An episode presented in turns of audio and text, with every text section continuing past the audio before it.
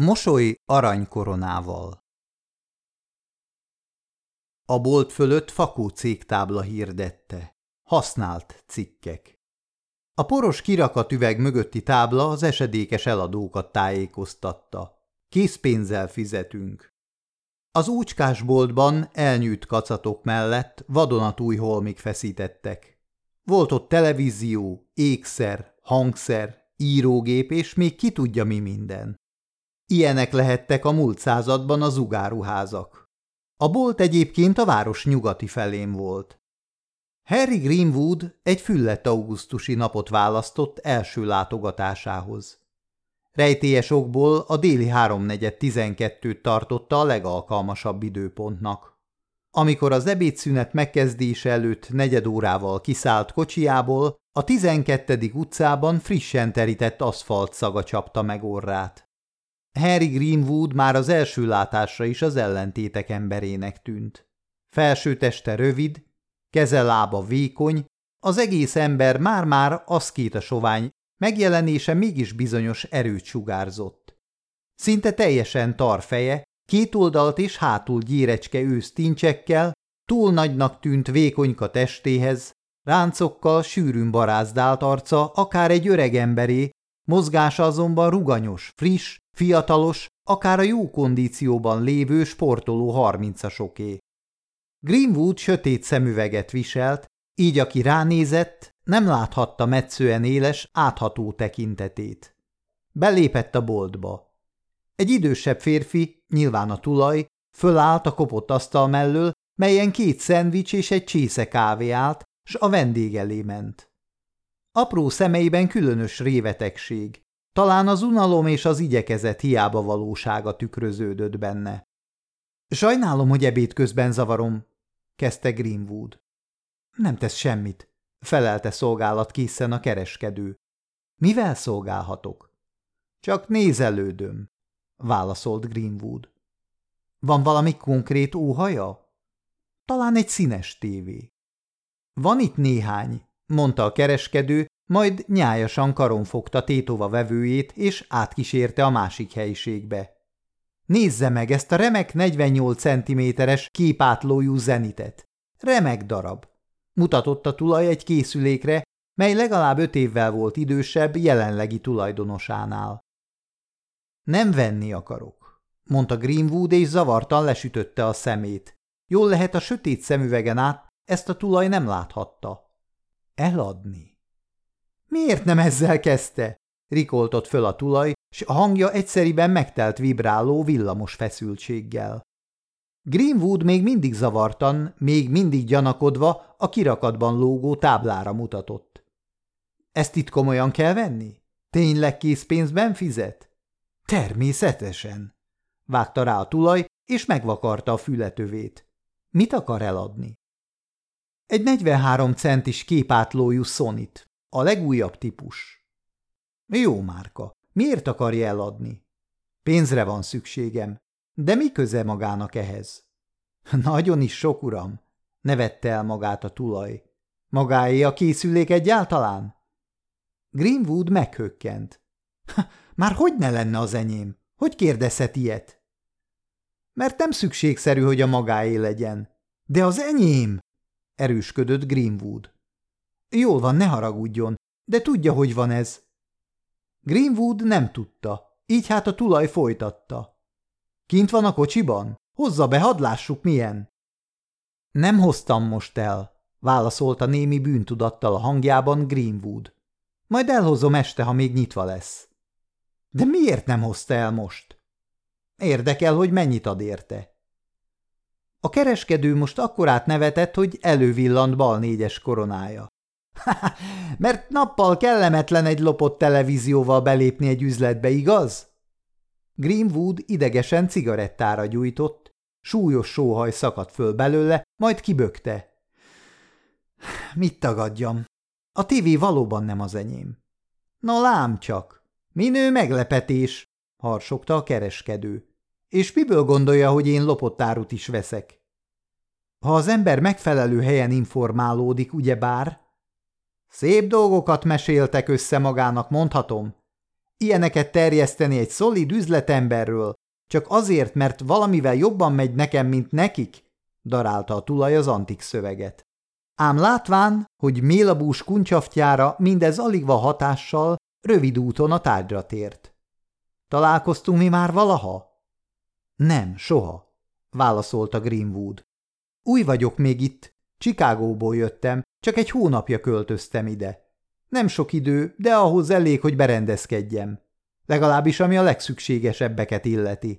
Most fordult elő velem először, hogy meg kell válnom egy jobb darabtól. Greenwood is a rutin szövegét fújta, a kereskedő rá se hederített. Szóval el akarja adni nekem a tévét? Igen vagy nem? Csapott le újra áldozatára, aki még mindig habozni látszott. Van magának egyáltalán tévéje? Van, nem is egy, mondta ismételten szemlesütve Greenwood. Az előbb, mintha csak egy készüléket emlegetett volna. Greenwood nagyvonalúan eleresztette füle mellett az epés megjegyzést, és neki bátorodva folytatta. Igen, van tévém, sőt, más árum is. Előbb azonban tudni akarom, és ekkor mélyen a kereskedő szemébe nézett, mennyit ad a legújabb típusú Sonyért? Ötvenet, vágta rá gondolkodás nélkül a kereskedő. Mennyit? Ötvenet? Az üzletben 550, háborgott Greenwood. A kereskedő gránit nyugalommal tűrte. Tudom, én a tíz százalékát ajánlottam, sőt valamivel még kevesebbet is. Ez itt nem Chicago, fiam. Jobb lenne, ha követelőzés helyett egy-két dolgot megjegyezne magának, mondta a kereskedő a múlt századi iskolamesterek modorában. Miféle dolgokat? kérdezte Greenwood. Például azt, hogy az áru, amit kínál, nem új, és nem is túl biztonságos. Arról nem is beszélve, hogy én is szeretnék valamicskét keresni rajta. Na és a szállítási költségek. Meg a kapcsolatok. Mert az árutól meg is kell szabadulni majd, fiam. Gondolja, hogy nem tudom? Önérzeteskedett Greenwood. De be kell látnia, hogy olyan szállítónak, mint amilyen én vagyok, a tíz százalék piszkosul kevés. Értse meg, én folyamatosan tudnám ellátni első osztályú áruval. Greenwood megvető pillantást vetett az üzlet úcskaságai felé. Kétszer, háromszor többet hozna magának, mint ez a sok limlom. Folyamatos ellátás? Hogy értsem ezt? Úgy, ahogy mondom. Sok és jó minőségű áruval látom el, első osztályú áruval. Természetesen csak akkor, ha megadja a húsz százalékot. Nem azt mondom én, hogy ezentúl mindenkivel így csinálja, velem azonban érdemes kivételt tennie, mert én jóféle portékát hozok, nagy tételben és állandóan. Például miféle portékát? Mit szól mondjuk ötven villanyírógéphez? Ötven? És egyszerre? Igen. Más valami? Huszonöt televízió. Olyanok, mint amit este hozok. Meg amikor még csak akarja. Hogyan jut tulajdonképpen az áruhoz? Raktárakat fosztogat? Csak néha, mondta mosolytalanul Greenwood. Máskor meg ellátogatok a motelekbe, vagy a gépíró tanfolyamok tantermeibe. Adjon nekem egy kis időt, csak pár hetet, hogy embereket szerezzek, és majd autókat is szállítok magának. Csak győzzön túladni rajtuk. Bandája van? Sajnos nincs. Pedig úgy vettem ki a szavaiból. Hát éppen ez az. Azért hagytam ott Csikágót is. Folyton környékeztek. De most mondja meg, szükségem van nekem rájuk? Nem. Én egyedül szeretek dolgozni. Ezért is jöttem magához. Az előbb, mintha azt mondta volna, hogy embereket keres. Akadékoskodott a kereskedő, ám Greenwood most már érezte, kezd nyerekbe kerülni. Húsz százalék, rendben? Gondolkodnom kell még, válaszolt a kereskedő. Most már ő tűnt tétovának. Hozza el estére a tévét, a többit majd megbeszéljük. Kinyitotta Greenwood előtt az ajtót. Az Illinois-i rendszámú Pinto a magáé? Igen. Hánykor jöhetek? Pontban éjfélkor. Jöjjön a hátsó bejárathoz a raktár elé. Oké. Greenwood beült a kocsiba és elhajtott. A kereskedő meg visszaült az asztalhoz, hogy befejezze szerény délebédjét. Greenwood pontosan érkezett. Éjfél előtt néhány perccel állt meg a hátsó bejáratnál. Világítás sehol. Sűrű sötétség vette körül, mintha zsákba bújtatták volna. Halkan kopogott. Várt, újra kopogott, semmi. Itt vagyok! suttogta a csukott ajtónak, mint valami szerelmi légy otton. Hozza csak be, hangzott bentről a válasz. Majd világítok. Greenwood kivette a kocsiból a készüléket és bevitte. A kereskedő bezárta az ajtót. Csak azután gyújtott lámpát. Tegye csak ide! Na, lássuk csak! Futólag megvizsgálta a gépet. Ki kell majd operálnom a hotel nevét, különben nem rossz. Ki sem próbálja? Méltatlankodott a korrekt Greenwood. Minek? A kereskedő aranyfoga ismét kivillant. Kerüljön beljebb. Kifizetem a részét. Itt hátul több hely van, mint gondoltam, jegyezte meg Greenwood.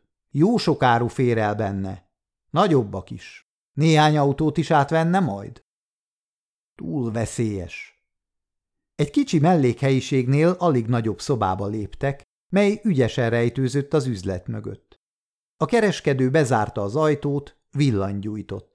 A szétáradó világosságban Greenwood látta a szoba szegényes berendezését, egy asztal, két szék, a sarokban régi módi páncélszekrény.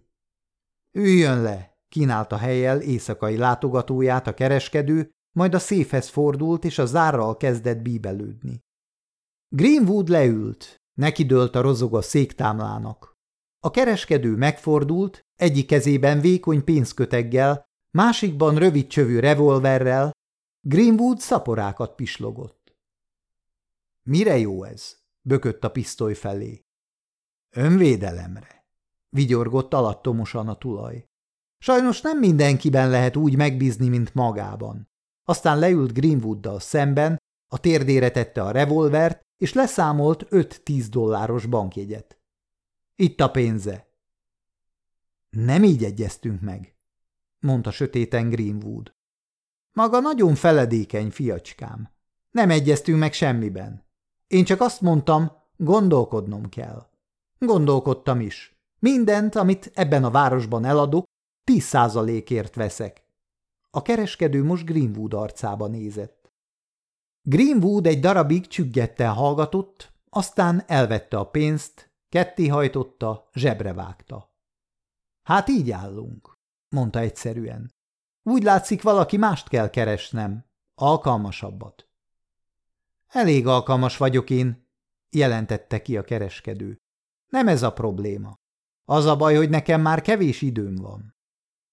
Kevés ideje? Mire? Hiszen még nem olyan öreg. A hónap végén be akarom zárni az üzletet. Be akarja zárni? Igen. Maga megőrült. Én felvirágoztatnám ezt a kócerájt. Valószínű. De lehet, hogy akkor is segíthet, ha majd bezárom a boltot. Hogy érti ezt? A kereskedő kezébe vette a pisztolyt, és Greenwoodra emelte. Ez a használt cikk kereskedés egy rendőrségi akció része, mondta. Greenwood úgy érezte nem kap levegőt, és menten elájul. Csak nagy sokára préselte ki magából a kérdést. Ezt az üzletet a rendőrség vezeti? Úgy, ahogy mondja. Lényomozó vagyok, a városi rendőrségtől. Kettes alosztály, lopások, betörések, orgazdaság, zúgüzletek. Szabad kezével megmutatta szolgálati jelvényét. Augusztus 31-én, tehát öt nap múlva kezdődik a nagy akció. Hurokra kerül az összes tolvaj, betörő, aki itt valaha valamit is eladott. Magával együtt. Greenwood összehúzta a szemöldökét. Szóval, folytatta lénynyomozó, a bizonyítékokat átadom a bíróságnak, az meg majd kiadja az elfogatási parancsokat. Augusztus 31-én Öt nap múlva a rendőrség egyszerre csap le az egész társaságra. Utána visszaadjuk a raktárban látott dolgokat eredeti tulajdonosaiknak. Megtaláljuk őket, ne féljen. És a bizonyítékok? kérdezte Greenwood. Lén felállt. Mutatok magának valamit. Lén nyomozó Greenwoodot szemmel tartva a páncélszekrényhez hátrált, ahonnan előhúzott egy fényképezőgépet és egy magnetofont. A társam Jack Robertson itt ül ebben a szobában, és minden bűnözőről fényképet készít.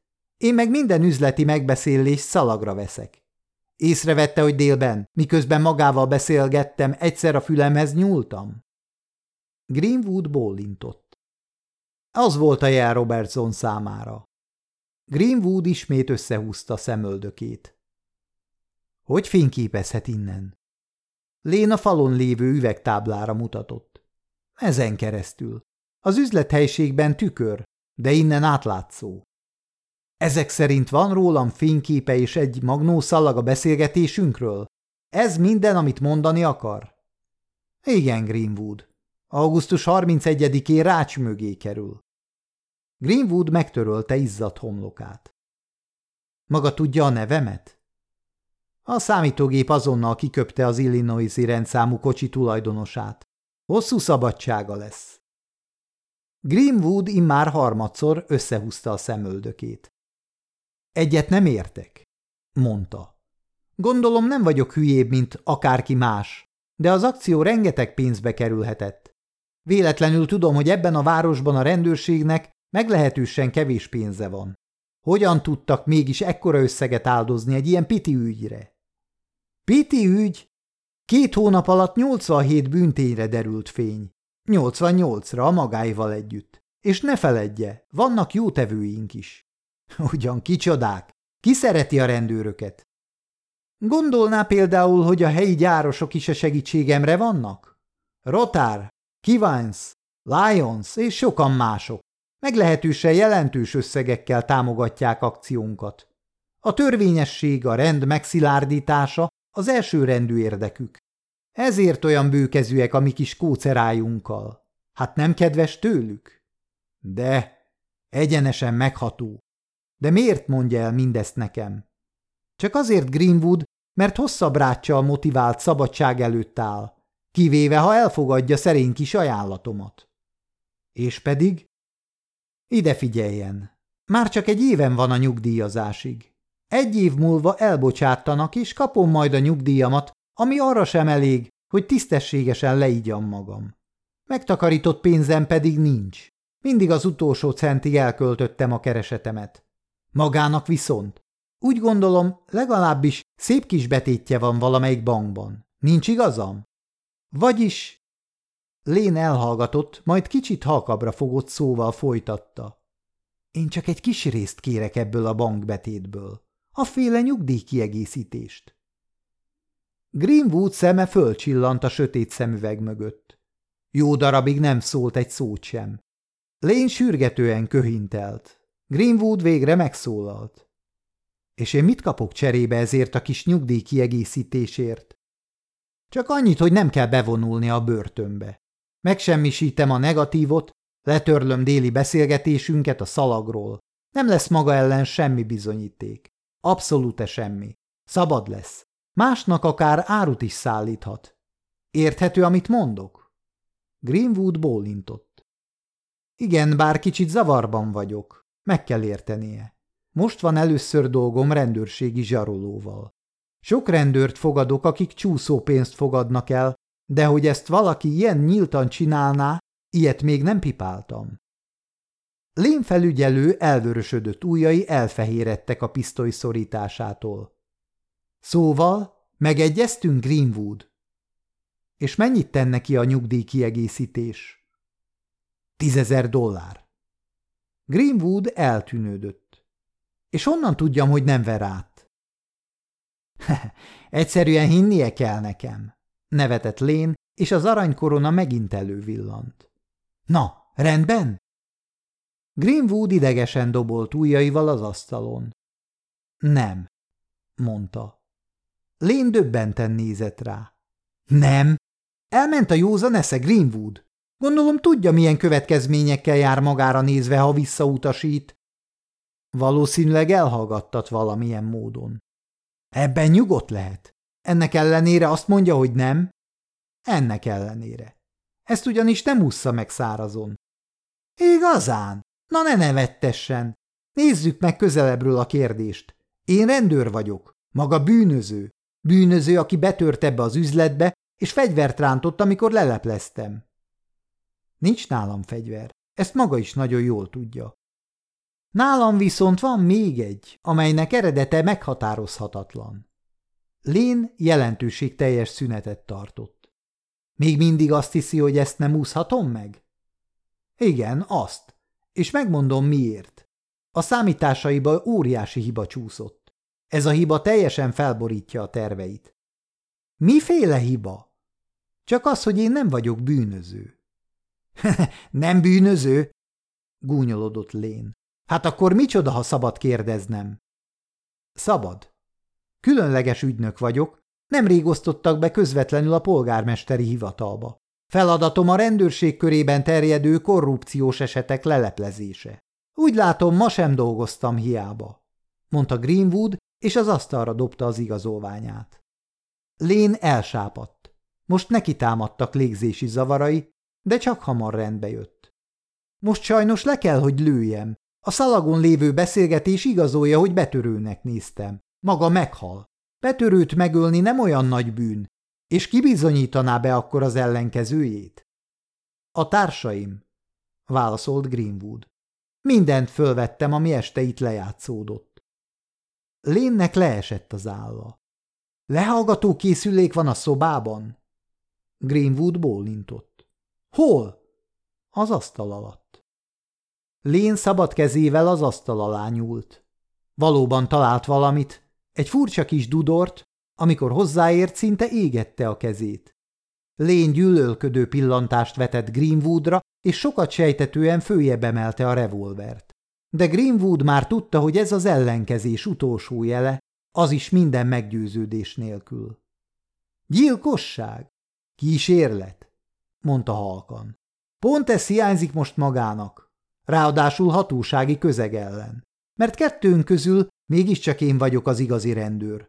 Na tegye csak le azt a fegyvert, ezzel sok kellemetlen percet takaríthatunk meg. Lén üres pillantást vetett a pisztolyra, majd engedett a szorításán, és a fegyver az asztalra koppant. Greenwoodnak határozottan az volt a benyomása, hogy sok ember lesz kénytelen mostanában nélkülözni az aranykorona lenyűgöző látványát Lén mosolygós szájában.